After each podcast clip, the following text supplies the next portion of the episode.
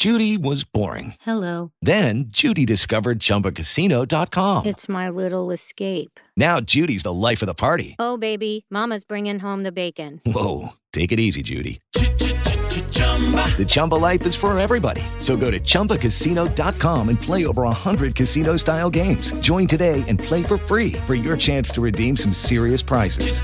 chumba ChumbaCasino.com. No purchase necessary. Void where prohibited by law. 18 plus terms and conditions apply. See website for details. Welcome to Crime Watch Daily Podcast, a daily podcast on the latest serious crimes around the U.S. Now, here's your host, Dr. Carlos.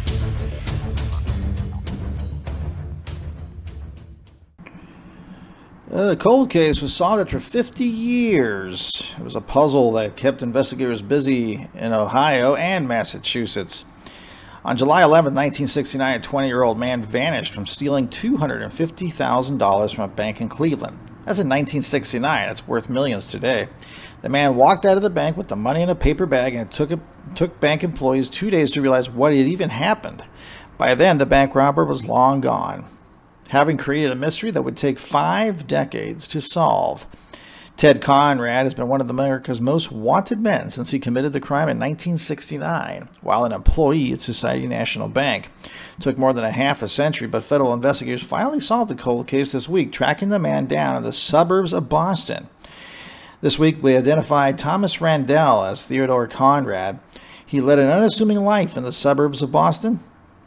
A U.S. Marshal for Northern Ohio said, Elliott, who's the U.S. Marshal, had been looking for Conrad ever since he inherited the case and said he's thinking of his father now that the mystery has been solved. His father was on the Conrad case as well. My father never stopped searching for Conrad and always wanted closure up until his death in 2020, just a year ago. I hope my father's resting a little easier today, says Elliott, knowing his investigation and his U.S. Marshal Service has brought closure to the decade long mystery. Everything in life doesn't always end like in the movies. According to investigators, they discovered just days ago that both Randele and Conrad were the same person. U.S. Marshals wanted Conrad for one of the biggest bank robberies in Cleveland's history. Conrad stole again 250,000, which was about estimated 1.7 million in today's money. He left on July 11th with 250, $215,000 in a paper bag, was never seen again. Conrad was reportedly obsessed with the 1968 movie, The Thomas Crown Affair, which shows a man pulling off the perfect crime at a Boston bank and likely inspired Conrad to emulate it. He was able to disappear, and his story sparked such curiosity that it became a popular mystery, with the story being featured on America's Most Wanted and Unsolved Mysteries. You couldn't do what Conrad did in 1969 today. There's no way you could get away with it. First of all, you can't create a name out of whole cloth anymore. Uh, investigators traveled across the country looking for him, but always came back empty handed. A breakthrough came last week when U.S. Marshals identified Conrad as Thomas Randele. The robber had moved to the Bay State in 1970, leading a normal life and avoiding capture for 50 years until he died from lung cancer in May of 2021. Many of the suspects, Lynnfield says, uh, many of the suspects' Lynnfield neighbors say they knew him for years and had no idea that he was one of the America's most wanted fugitives.